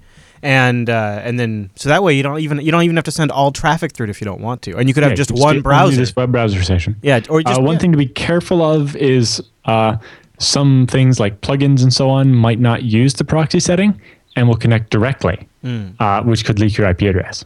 Also, remember anything you do beyond that SSH server is not encrypted. So Right. don't do anything illegal on your home connection over it because it's going to be tracked back to your IP. It's just the data sent from the server to the client that is encrypted. And what your work Yeah, so would see, say if you're at work, between is you uh, between you and the digital ocean droplet is all this encrypted over Yeah. SSH. Yeah. Then it's up to whatever your connection is. You know, if it happens to be HTTPS, then it is encrypted. But uh, if it's not, then it's not. Uh, so uh, Count Zero wrote in to show us uh, a kind of a cool story. He's like doing he's doing like a mini roundup for us. He says, "Hey, Chris and Allan, maybe it's old news to you guys, but it's making some news uh, in my local outlet. Uh, it seems like it would be a pretty easy one to spot, but then I guess most ATM users are not all that vigilant. So check this out, Allan. I don't know if you the picture really sells this one, but I'll describe it for our." Our audio audience too, and thank you, Count Zero, for sending this in. It is a credit card skimmer, I think. Here, uh, let me. I'm loading up right now. Oh, except for they want me to take a survey. Skip the survey. Are you serious? Wow. So there you go. There you go. So here it is. They have they're using an iPod Nano on the inside as I guess maybe like the compute. I don't I don't know what the iPod. Or just the storage. Uh, Yeah. some storage in it. yeah. Yeah, so there's the there's the card slot with an iPod on the other end and and and then the uh, camera hole too so they're getting the pin with that. Oh, cuz it has a camera. Right. So they're using that to get the pin code, I bet. Yep. Ah, right. So the iPod Nano is just sitting there as part of the front of the, uh, you know, they break out the plastic and stick Yeah. this in in one of the parts that's place. supposed to be, and uh, it's basically an iPod that's activated and records uh, you typing on the keypad. That is some dirty play. Thanks for sending that in, Count Zero. That's a Yeah, and it's got a fake card slot that goes on over top of the real card slot and skims your card. Oh, the things you can use iPods for, huh? Who knew? Yep, I, I did not know. All right. commodity hardware. I can't believe we made it this far into the feedback and haven't had a, haven't had a ZFS question. Here we go. Danny writes in. I recently found your show and it's been a great resource not only for understanding issues encountered in securing today's computer systems, but also for an introduction to FreeBSD, ZFS, etc. I'm looking to build a home NAS, probably around 8 terabytes, and I have been researching both FreeNAS and NAS4Free. ZFS also piqued my interest. Uh, he says, uh, who doesn't like keeping your data safe, right? I have the chance to pick up a HighPoint RocketRAID 2720 SGL uh, controller along with some other parts like a motherboard, CPU, power supply, etc., etc., etc. I plan to use and build it with a use trying to have a reasonable budget. But here's my question: If hardware RAID is an option, as it is in this case, for a relatively small storage size, would you recommend still using ZFS, or would the hardware RAID be a better option? I've looked at running ZFS on hardware RAID, but the general consensus I got was don't do it. Thanks for your help. Keep up the great work. I look forward to hearing from you. So, what do you think? If it's a small amount of disks, Uh, you always want ZFS. there you go. Um, in general, uh, oftentimes on the card, you can use the JBOD mode. Uh, and Yeah. looking at the specs, every one of the cards uh, listed on this 72 se- uh, 2720 series Yeah. has the option to just do jumbled bunch of disks. So if you can just pass each disk through individually, you get most of the advantages of ZFS that way. That would Uh, definitely be. and yeah, and then you can still use the card. Uh, skip the card if you can, uh, but if you need it to provide enough ports for all the hard drives, then you can use it. There you go. Great, straightforward answer. Brett writes in with our next ZFS question. says, Love TechSnap, and I have a question that I hope you might be able to address on the show. What is the recommended way to perform a backup of a MySQL database using ZFS snapshots? Now, I could probably just stop right there. Uh, we can start. Yeah, um, a couple of things. Uh, you can obviously you want the snapshots, but uh, also you're going to want to enable the binary logging uh, as well. And so basically, what um, there's a couple of different ways you can do it. Uh, the way we do it at ScaleEngine is we run a read-only slave off of the main server, and it has the uh, binary logging turned on, so it logs every query that changes the database and then the slave pulls the file over and runs the queries and updates its copy. So then we can pause the uh, slave, make it dump all the SQL out as you know the, an SQL backup text file. So it gives us a consistent snapshot of the entire every database at exactly the same second, uh, and then we can store those. Um, and we then uh, we keep the the binary logs. So you know if we if we do a dump once a day and we have the binary logs from you know the second after the dump uh, starts uh, up till the 2nd something went wrong, we can then import that back up and then replay those logs to get caught back up. Uh, even on a single server, yeah, if you have snapshots, uh, you know, SQL because it's transactional will have the ability to recover, uh, and you know, ZFS uh, in itself being transactional and consistent uh, means that you know uh, your live system will never lose more than like three to five seconds of data is the most you could possibly lose on ZFS. Um, so you know if you do a snapshot, you're going to get a fairly consistent snapshot of everything that happened. Uh, you just might miss something that's being written right at the in the window of while you're doing this the snapshot. Uh, but it does, you know, between SQL and ZFS, you're already guaranteed to get something consistent. And and you know this is so the database is going to be driving his Kodi, you know, XBMC media center. So. I would I would imagine that the write amounts there is not very high unless he's constantly adding media files or constantly playing and storing mm-hmm. metadata about the playback. But if it's just a you know a family household, I, I bet it's not. I bet there's not a huge time window where that snapshot's taking place and a bunch of stuff's happening. And if even if you miss a few things, it's just mm. it's just your media center. Well, the, the, be- the best part is that be- between ZFS and MySQL, you're already guaranteed that what you're going to get is consistent. Yeah. It just might be consistent as of a second or two ago. That's not that bad for this for this setup, really. Uh, so basically, when you do a snapshot, ZFS is going to flush any outstanding writes, and you're going to get that consistent snapshot anyway. So, okay, there you go. uh, so your best bet is do a snapshot of the data set that holds your database, uh, and then you can back that up remotely to something else, either via replication or just by your regular backup means. Just do it from the snapshot, and you'll be good. Uh, cool. if you want to be more consistent, you can actually do, um, you know, uh, flush tables with read lock or something like that. Then do your snapshot and then release the lock, and that'll make sure that um, uh, MySQL has flushed everything before you take the snapshot. Uh, so he has a link to an Oracle, uh, an old Oracle blog, where they actually Yeah. kind of have a little script there, where Yeah. it basically logs into the uh, SQL server, does flush tables with read lock, um, then does the ZFS snapshot, then unlocks the table, and that ensures that uh, MySQL has flushed everything out and won't do anything until you finish taking the snapshot, and then you unlock it right away. And if you're listening and you want a link to that, you go just find uh, Brett's email, and then uh, it's linked in Brett's email Yeah, it's in the show notes. in the show notes. Yep. Cool. Well, hopefully that uh, helps you out, Brett. Good luck with that. Allan, this last one is ZFS related, but it's not actually so much a question. I think Smash was just picturing your massive Nexus 6 and how it needs somehow to have some sort of ZFS thing on that Nexus 6, even if the Nexus 6 itself isn't running it. He says, uh, I thought this was a pretty neat and simple app to monitor your ZFS file systems over SSH. So it uses SSH from the phone to connect in and get stat information and then pulls it all into a display on your Android phone. Pretty cool. So it's actually like parsing the zpool status output. I think so. That's pretty nice. Yeah, I think I'm going to set this up. Yeah. I think I I will because you know just take a quick look at it, and you know here at the studio we don't really check it that often. So if this gets me to check it from before I get a surprise, and it's uh, Well, it's a, you're using a FreeNAS for most of your ZFS storage, are you yeah not? yeah I could just go You to can the web- actually have it email you when there's a problem. Oh, I suppose I could. if you actually configure it. Yeah, I probably have, uh, and it's free. It's a free Yes. app, so very That's cool. Uh, I wonder if that app would be easier. One of the other things, oh, apparently it works with OpenSolaris, FreeBSD, and even NAS4Free and FreeNAS. Yeah, Because And I was doing is SSHing in and uh, doing zpool status. Well, the best part is uh, because of the way ZFS is designed, uh, a bunch of these commands don't require root to do, and the ones that do, usually you can do ZFS allow some user, like you know, a user named phone, uh, to do certain commands that normally require root. Uh, so you can allow an unprivileged user to do, uh, for example, take a snapshot, right? So we are just talking about that MySQL backup script. It's like, well, taking a snapshot of the database, I'd like to put that in a script, and I would like to not have to run that script as root. yeah. Well, the ZFS uh, delegation framework, ZFS allow, allows you to actually say, allow this user to take snapshots, but only of the database. Boy, that really is the mother file system. That is so Yes. amazing. That is great. Gosh. Well, so there you go. If you have ZFS somewhere, take advantage of that app.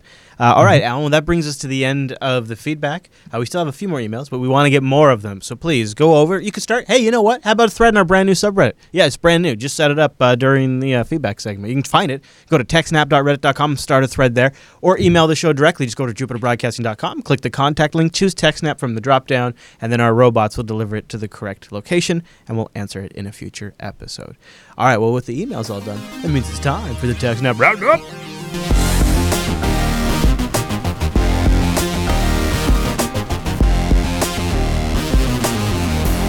Welcome to the TechSnap Roundup. Yeah, that's what that crazy music means. Now, the roundup of stories that just didn't quite fit at the top of the show. We still want to go over them and give you some links to read even more on your own after the show. And you know what? A portion of these links they came from this brand new subreddit that I just set up a couple of seconds ago during the break over at techsnap.reddit.com. You should go check that subreddit out. Make the show even better. What the hell? Techsnap.reddit.com. All right, Allan, our first story this week.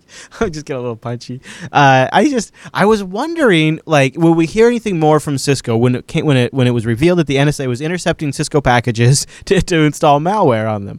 Well, now Cisco has responded, uh, and they're doing it by sending hardware to like illegitimate addresses, using empty boxes. Like they're trying, they're just they're just trying to yeah, a confuse couple the of different things. So yeah, they're using like dead drops where they'll just ship the package Yeah. to some random place and Yeah. then the customer will go pick it up, or you know the just like shipping to like random small company in random small town or whatever, and then it actually eventually ends up at you know AT and T or or somewhere. Doesn't Uh, that seem- basically because the NSA was intercepting their shipments to their bigger customers to inject malware? Yeah. they're like, well, for some of our big customers, we'll just ship it to fake small businesses and, and dead drops and other things. And then it said some of the places, uh, some of the big customers now will just reship a supply to a distributor and they'll just go and pick it up in person so that they know it wasn't so being intercepted. what's what's not so the so I guess the subcontext to that is then these must be customers that are specifically going out of their way to place orders with Cisco and not have their information in the order somehow, right? Like these must be customers that are specifically concerned so if they're going to pick up These are stuff. customers who have had their, their Cisco gear infected by the NSA and would like new Cisco gear to not be infected by the NSA. Doesn't this whole approach that Cisco's taking though like just reek of desperation? Yes. Shipping it Well, to they- like they've already they've already emailed like Barack Obama and said like, "Hey, you're killing us over here. Yeah. How are we supposed to sell our product anywhere if everybody assumes it's full of NSA spyware?" Mhm. Mhm. Pretty pathetic. It's pretty sad. All right, Allan. Uh, the next story is uh, is yours, I do believe, and uh, it is coming from uh, Mr. Brian Krebs. Yeah. Uh, actually, this one's yours, but Oh. anyway.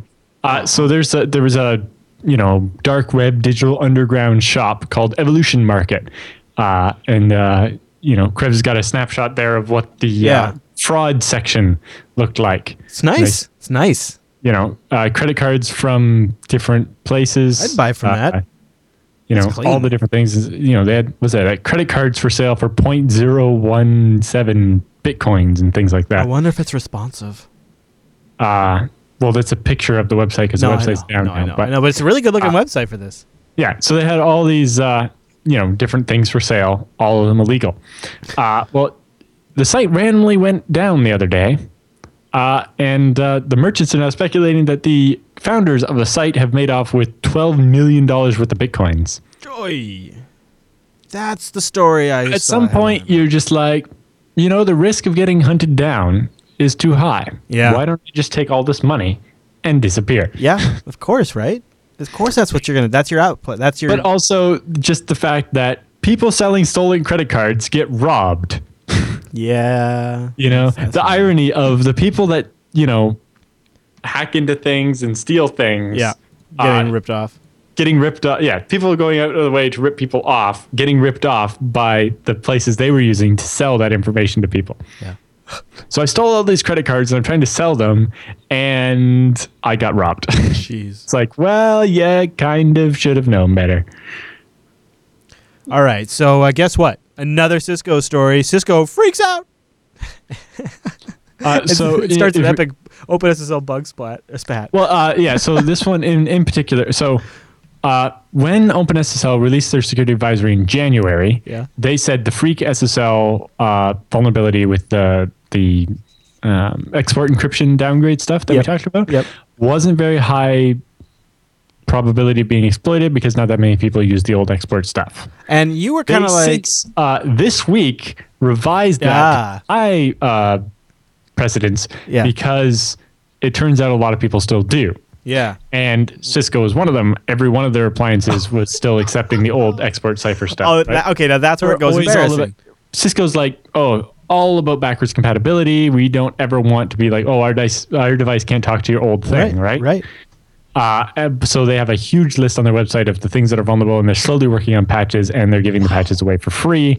Uh, you know, normally Cisco, some Cisco updates require you to be have an active subscription, and if you don't, you have to pay from the time you cancel your subscription, pay like back pay since you cancel your subscription up till today as if you had paid all along Yep. in order to get the patch. Uh, but for these SSL patches, they are uh, giving them away for free. Good guy, Facebook or uh, Cisco. Uh, so yeah, uh, we haven't really mentioned it yet. It's coming up shortly. Is the announcement about the OpenSSL stuff? Yeah. It kind of got buried in the uh, Yeah. the docs. Uh, all right. So, uh, but first, uh, something kind of neat. Every now and then, I like to see what uh, Facebook's doing in their in their server data center because uh, they've done some pretty innovative stuff there, and uh, they kind of been well thinking outside the box. So they've you, they've introduced this Yosemite Open Server chassis. They've been working with Intel, and as part of the Open Compute project, it's uh, you know Facebook's effort uh, with this started off in 2011, and we've ta- we've covered it several times. Uh, yeah, the problem with the one of their their first renditions of servers is that we're slightly too wide to fit in a standard rack because So they used wider racks. So take a look at this. So Facebook has talked about several projects that they've had, different iterations of this. Their latest chassis is named Yosemite. It holds four system-on-a-chip processor cards and provides the flexibility and power efficiency for their data centers. Uh, and they're going to contribute the design to the um, to their Open Compute project, so you can adopt and build upon it. Each server node holds a single system-on-a-chip with a 65 watt thermal design, multiple memory channels, and at least one solid-state drive. Uh, they also have local management controllers, so you can, you know, obviously control them. And uh, then the, this Yosemite system, the really powerful system, you can get four system on a chip server modules, 400 watts of total power, or about 90 watts for each module. And uh, I, I- I- for those of you not watching the video version, they're they're pretty narrow. They actually they look about the size of uh, the power supplies for old HP servers. They're really pretty. Speaking of this, Yeah. at AsiaBSDCon, there was a company showing off similar sized modules. They kind of look like small video cards. Oh yeah, yeah. Uh, it was an uh, system on a chip of a, an Atom C2720 or something. That's like one step slightly slower than what the one you get in the FreeNAS Mini. Uh, but it's got that. It's got an onboard MSATA and then four memory, uh, like laptop style sized chips of RAM. So you got 32 gigs of RAM, the eight core processor, and uh, I think it was 120 gig uh, MSATA SSD uh, plus full BMC and everything on each of these little cards. Nice. And in a 2U chassis, oh yeah. they managed to fit 46 of them. What? Yes. I thought you were gonna say they fit all in a 2U chassis. no, no, they fit 46 separate atom powered computers like this thing they're showing here that has four. Yeah. They fit 46 of them, and each one uses like 30 watts or something. That's so awesome. Uh, and you could you can replace in the front row. You can replace each module with uh, one that fits um, the two and a half inch uh, hard drives. yeah. So more SSDs or something. Yeah. Um, also, each one has a 2.5 gigabit per second NIC oh. that connects into the backplane, and the server itself has four 40 gigabit NICs that you then so that you can connect all 46 boxes at high speed to your to your switch. And then they're like, if you filled a rack with these, you get like s- just less than 6,000 processors or something like that. Huh. Wow, the Atom processors are really stepping up to a whole new level now. Yeah. Uh, so yeah, with this thing, if you, if you filled a rack with two U of these of these two U servers with 46 nodes each, you would have just less than uh, 6,000 processors. And they had a comparison, comparing that to building uh, regular systems in two U systems where you fit, I think, like four uh, Xeon E5s or whatever. Yeah. Or maybe they were comparing to E3s. I forget. Uh, but they found that while the atoms are slightly slower, the fact that you can fit so many more of Yeah. them means that if your workload is a type where it can benefit from that many cores, uh, you'll actually end up saving power because it's like uh, the the the atoms are like thirty percent slower, but use fifty percent less power. So in the long run, you're saving power. Interesting stuff, Allan. I would uh, I would love to see something like that. That sounds like a really cool demo. Uh, I have like a picture, but not, uh, Chris took a bunch of good pictures. I'll have to get his pictures. Yeah. Uh, and I. Oh, and I guess they're probably running BSD, huh? Uh, they have it running FreeBSD 10.1. Yeah. Cool. Cool. Uh, there will be a presentation about it at uh, Meet BS, or sorry, uh, BSDCan. Okay. It's on the schedule. The schedule for BSDCan uh, came out the other day as well. Oh, I'll take a look. Um, our, so our next one is a Oh, pic- looking at page two of this Facebook thing, the other thing they have is Open BMC, an open uh, baseboard uh, management controller. controller. Yeah. Now that could be very interesting because currently all the BMC stuff is proprietary and Oh yeah. garbage. Oh, that, it's their own Having- implementation of it. yeah. Oh. Facebook has released OpenBMC, which is their That thing, could be a and big it's deal. open, and uh, huh, that that could be a good thing. Yeah, sure could. Sure, sure could. I would I would definitely like to have a very solid BMC thing that wasn't crap, Yeah. and uh, be able to replace this, all my. Uh, it's probably too much to ask to be able to replace all the ones on my existing servers. Maybe in the but future, my though. future servers have an open BMC Yeah. that I could update or customize Yeah. or just know was not totally insecure, Totally. or could know wasn't running an outdated version of Dropbear. Uh, next story in the roundup is a picture from Mr. Krebs. Did you tweet this one? Yes, he tweeted this one. What is this, Allan? I can't quite read it. Uh, so uh, Hilton Honors, which uh, if you remember, that's the hotel reward Oh, we go. program. Yeah, yeah. And remember, they were having that problem where people would uh, steal the accounts and then like stay in hotel rooms for free using up all your points. yes. Uh, well, Hilton Honors has launched uh, a campaign to get everybody to change their password, Oh. possibly just to help prevent this. Yeah. Uh, but also, I think they've upped their um, uh, password complexity requirements. So anyway, if you go into your Hilton Honors account and reset your password before April 1st, they will give you a thousand free Hilton Honor points. I don't know if that's a lot of points or a few points, but Sounds it's free like a- points sounds- just for going. Sounds a to- thousand sounds like a lot to me, but I don't know. Well, maybe I a don't candy bar is you two like- points or something for all I know. Exactly. Yeah. I, I I don't know how many points you get for you know it's a good number though. It's a good solid number. Yes, uh, free stuff for resetting your password seems like, uh, or for changing your password every so often. It seems like uh, lots of sites and games could do that. Be like, hey, don't want to get your game account hacked? Right. If you reset your password Yes. every six months, Yes. we will give you Yeah. free something, Yeah. even if it's only minor. You know, people Yeah, will do anything cartel for- coins or Zen points or whatever. Exactly. Uh, all right, I, I'm going to hook up uh, the audience, the, the ladies and gentlemen in the audience who prefer to maybe browse the naughtier side of the web and they use Apple's Safari web browser. Uh, you might want to stop. Uh, it looks like if you can get access to the SQLite database uh, uh, that Safari holds in your library Safari uh, folder, it's it's kind of silly. It's not like a history one so much. It's like the Favicon database. Uh, Yeah, and yeah, so so like in Firefox, you have the history and the awesome bar Right. and a bunch of stuff. Right. And when you engage private mode, it specifically skips all of those. But it Right. seems that they uh, in Safari they forgot to say, hey, Well- don't save the favicons. Yeah, it's so it's interesting because the way Safari happens to do it is when you start Safari in private mode, it essentially just creates an entirely new user configuration directory. That's a totally fresh config, and so and then when you close that private window, it destroys that config. But Right. this outside of it for the favicons remains. They're like, hey, why don't we just have one big database for Yeah. all the users so we don't download the same icon many times? yeah, yeah. So there you go. Except, Yeah. You got to be careful. Uh, Information leakage. Uh, Chris's uh, secondary pro tip is uh, if you're going to get busted uh, looking at porn, then you probably have another conversation you need to have. Uh, and don't use Safari. Yeah. Just don't use Safari. I don't care what else. Uh, don't use oh or Internet Explorer. Just do me a solid. Don't do that. So uh, you teased it a little bit ago, Allan. We do have some OpenSSL security advisory stuff to dig into. You want to start? Uh, yes, so they had their big advisory. Um, the kind of interesting thing is that the advisory is not quite as big as they were. You know, they're like, oh, there's a big advisory coming out this Thursday, Yeah. and then you know, they're they're Here we are on Thursday, and it's not so big. they, they upgraded the export RSA one to severity high, okay. and they had you know a, a, a denial of service one where basically you can crash OpenSSL. So if you do it to somebody's web server, you can keep crashing it until it stays down, doing a denial of service. So that one is marked high, and then they have like moderate, moderate, moderate, moderate, moderate, moderate, moderate, moderate, moderate, moderate, low, uh, low, low, and that's it. There's there's no like extremes like there were with Heartbleed. Um, So they're But- still not quite as amped up about it then. yeah. Uh, well, one of the other interesting ones is one of the low ones. They just specifically say here, um, you know, that they don't think it's very common or it wouldn't happen very often. Um, and you know, it's like, well, that's what you said about the freak one, and then the next uh, two months later, you upgraded it to high because it turns out you were wrong. So just because they mark it low doesn't mean we shouldn't fix it. I guess maybe they're trying to resist marking anything that has to do with OpenSSL at, at scale as as severe.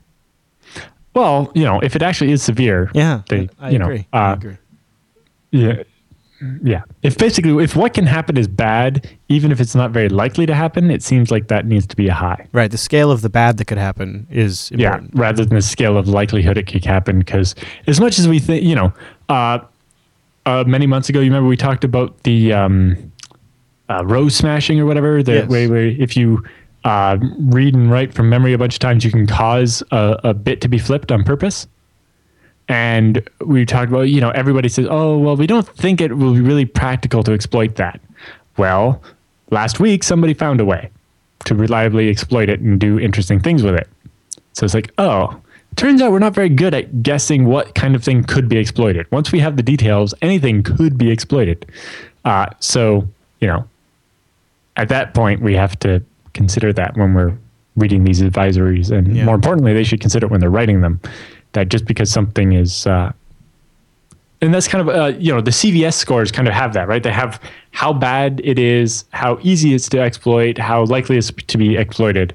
And using those three scores kind of separates out from, gives you a better idea of how bad it is. Yeah. Is it clear one Right. number? And Right. how likely is a different number? Yes. And then you can decide, well, being an outfit that's definitely going to be under attack, we have to consider that just because it's unlikely doesn't mean it's not going to happen. If it's going to happen to someone, it's probably going to be us. Yeah. So, hey, high severity means install the patch, so on. I do I do prefer that that approach. And also, I think uh, you know everybody at this point should have a, an easy mechanism for updating their OpenSSL. Hmm. Uh, so, just uh, talking about the impact of a couple of them. Uh, 0209, uh, a malformed elliptic curve private key file can cause server daemons using OpenSSL to crash, resulting in a denial of service. Uh, 0286, a remote attacker who is able to send a specially crafted certificate may be able to crash an OpenSSL server or client. Uh, 0287, an attacker who can cause invalid writes with applications that parse structures uh, containing the choice or any defined by components uh, and reuse those structures may be able to cause them to crash.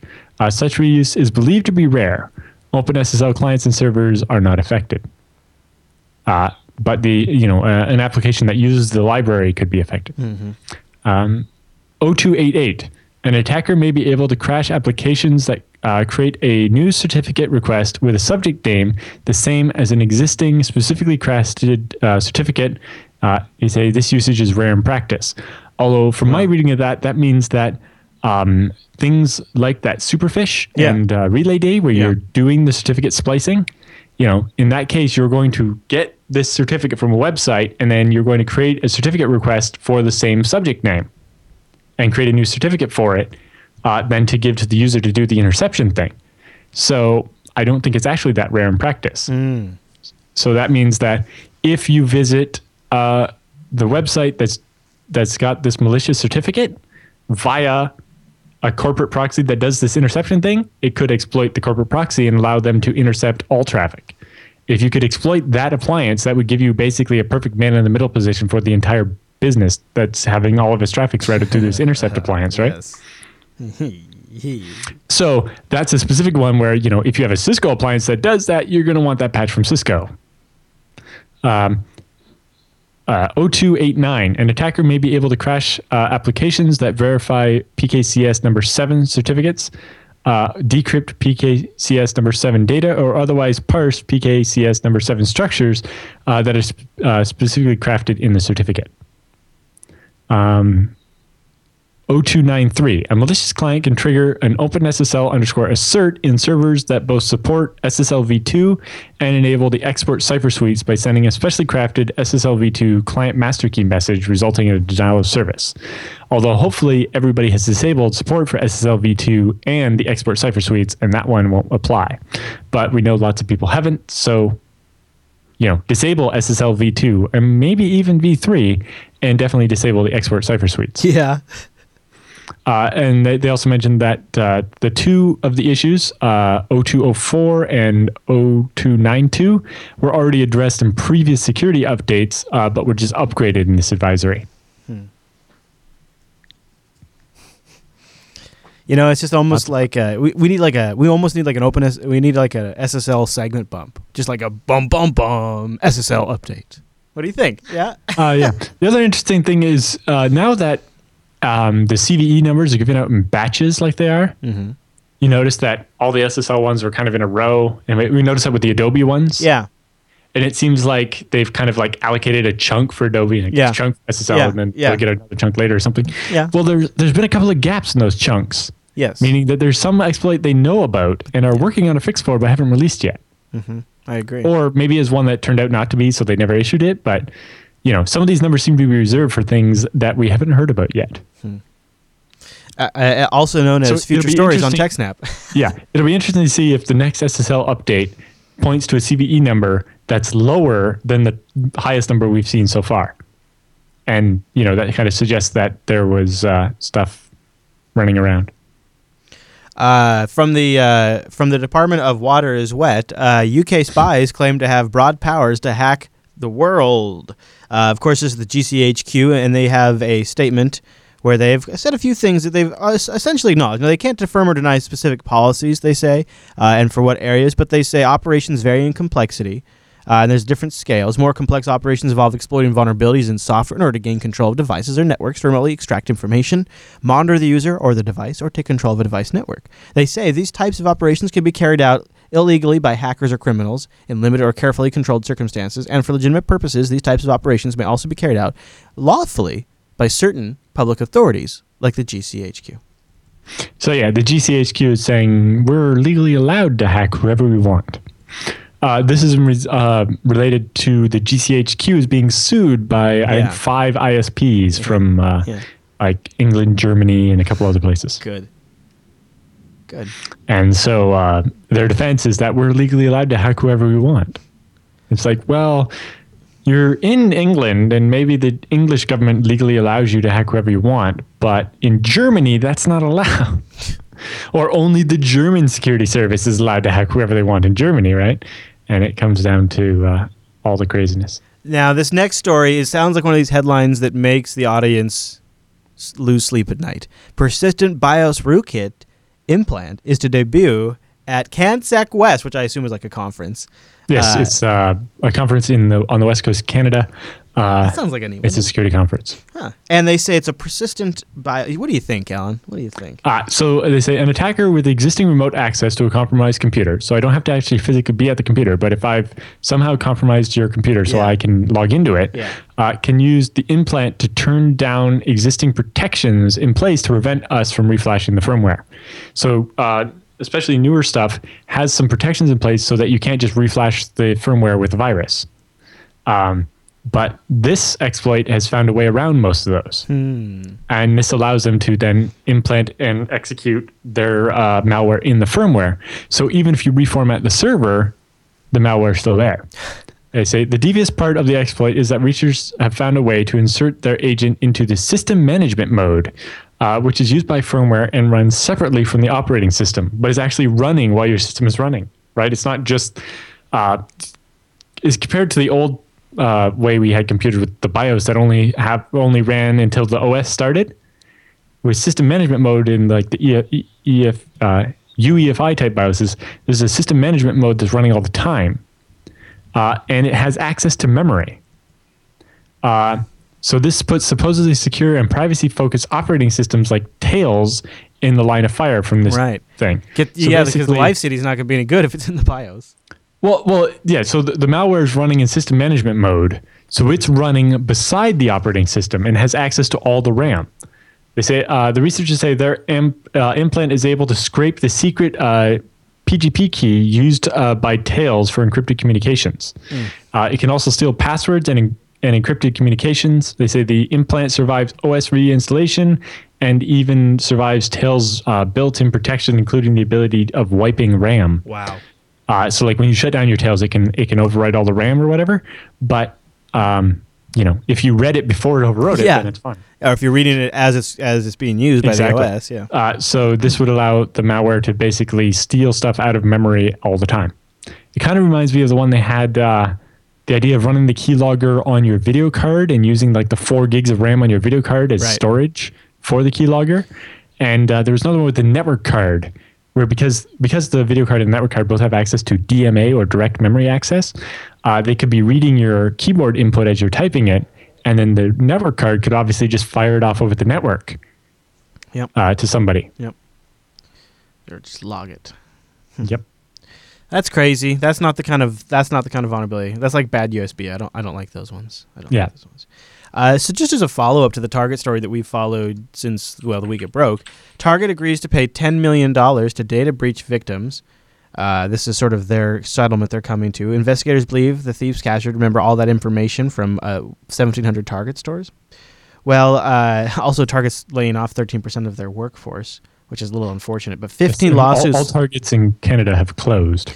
15 lawsuits were filed by the end of 2013 seeking millions of dollars in damages. So the proposed settlement, uh, which has to be approved by the federal district court judge, creates a settlement account that could pay individual victims up to $10,000 in damages, according to court docs. What do you think, Allan? So I guess they're only. I was going to say, well, ten million dollars divided by all the people who had their credit card have to be replaced because of it would probably work out to less than a dollar a person. But if they're only getting the people who actually got uh, owned, Right. I guess the Right. bigger question is how do you prove that it was Target that Yeah. was the source, especially with so many other leaks happening around the same time. Yeah. Uh, but But you Yeah. know what? I bet everybody gets free experience, so that's a win. yeah, but I think in the end, uh, ten million dollars doesn't seem like very much. And uh, rounding us out is one more from Mr. Krebs about a convicted tax fraudster. Yes. So you know, we talked about the uh, QuickBooks and the, and the tax fraud stuff. Uh, so there was this uh, bad guy named Lance Ealy, uh, who's a Ohio man who uh, was found guilty of filing phony tax refund requests for more than 150 people. Uh, he stole their, uh, he got their identities from, uh, if you remember, Superget.info Yeah. that service ran by uh, a Vietnamese guy who was buying the data from Experian. Yeah. Yes. Yes. selling it. Yes. Uh, well, when they, so the the Secret Service managed to convince him to come to Guam for something, uh, for some big deal or something, and then arrested him and brought him back to the states. And uh, using that and the information they got from him, they managed to arrest a bunch of the people who had bought the stolen IDs. One of them was this guy, um, and uh, so uh, they arrested this guy and charged him, uh, and he was under house arrest, and he managed to, I don't know, break his uh, tracking bracelet and get away. Uh, and even um, uh, you can see the Twitter picture he posted Yeah. uh, all on the run Yep. with the Roadrunner thing, and be like, eh, "Can't catch me." Um, Classy. he and he also he had fired his attorney and was randomly filing uh, pro se legal arguments and responses uh, to the prosecutors while on the run. So it's interesting to read. Uh, he was saying uh, that the judge was unfair and he should get a retrial and stuff while he's on the run. Well, yeah, somebody's got to be an advocate for the man. Uh, and then investigators close to the case say Ealy continued filing false tax return requests while on the run from the law. But instead of turning to an underground identity theft service as he did previously, investigators say Ealy appeared to have paid numerous inmates serving time in Ohio prisons for permission to file tax refund requests on their behalf Uh-huh. with the IRS, topping up the inmates' commissary funds to the tune of $100 per filing while pocketing the rest of the fraudulent refunds. Ah. So he's like, oh, I, I, I know how to do this tax fraud thing. So I'll give you a hundred dollars if I can use your identity. So give me all the, you know, the information I need to file. The They're like, well, I'm sitting here in prison. What do I care? I'll just Yeah, claim I I was a victim. $100. I, well, Yeah. I'll just claim I was a victim. Yeah. Meanwhile, I can. Exactly. Yeah. Interesting. Dirty, dirty world. Any other thoughts on that one? Uh, no, I just thought it was. Uh, oh, the important thing is that the uh, Secret Service uh, did a raid and caught him, so he's back in prison. And that brings us triumphantly to the end of episode 206 of the Yes. TechSnap program. Now, TechSnap's live on Thursdays. Just go to jblive.tv. We start at 1 p.m. Pacific, which is Is Ah, three, four? What time do we start? Four p.m. Eastern, which is twenty hundred UTC. Yes. Um, and now starting next week, the, the- all the daylight savings shenanigans is all done. Right? We're all we're all Yeah. out of that. So next week, the rest of Europe will Yep. switch. yeah, which would be So nice because the show will the show will stay at twenty hundred UTC Yeah. because we changed before. Yep. So European people have to remember that your time's going to change, but the UTC sign will stay the same. It's 2000 UTC. And, and you know what? You just need to convert that to your local time zone. I've noticed their absence. It's been noticeable. I've missed them. Yes. So it'll be nice to have them back. And you can so it should be a great live show next week, and you can join us too over at jblive.tv. We also have jblive.info, which is the audio only stream if you want to grab that. And also, don't forget, we want your feedback. Go over to jupiterbroadcasting.com, click that contact link, and send us in some feedback, or make the show even better and supply some con uh, some content, or engage with the community over at techsnap.reddit.com. All right, Allan. Well, I hope you get some rest, and uh, it's good to have you back. And uh, of course, uh, I'll see you right back here next week. And uh, I would also encourage all of you, if you want to catch the show every single week, grab one of our RSS feeds. You just then get the show automatically after we put it out uh, Thursday evenings on the uh, West Coast. All right, everybody. Well, thanks so much for tuning in this week's episode of TechSnap. We'll see you right back here next week.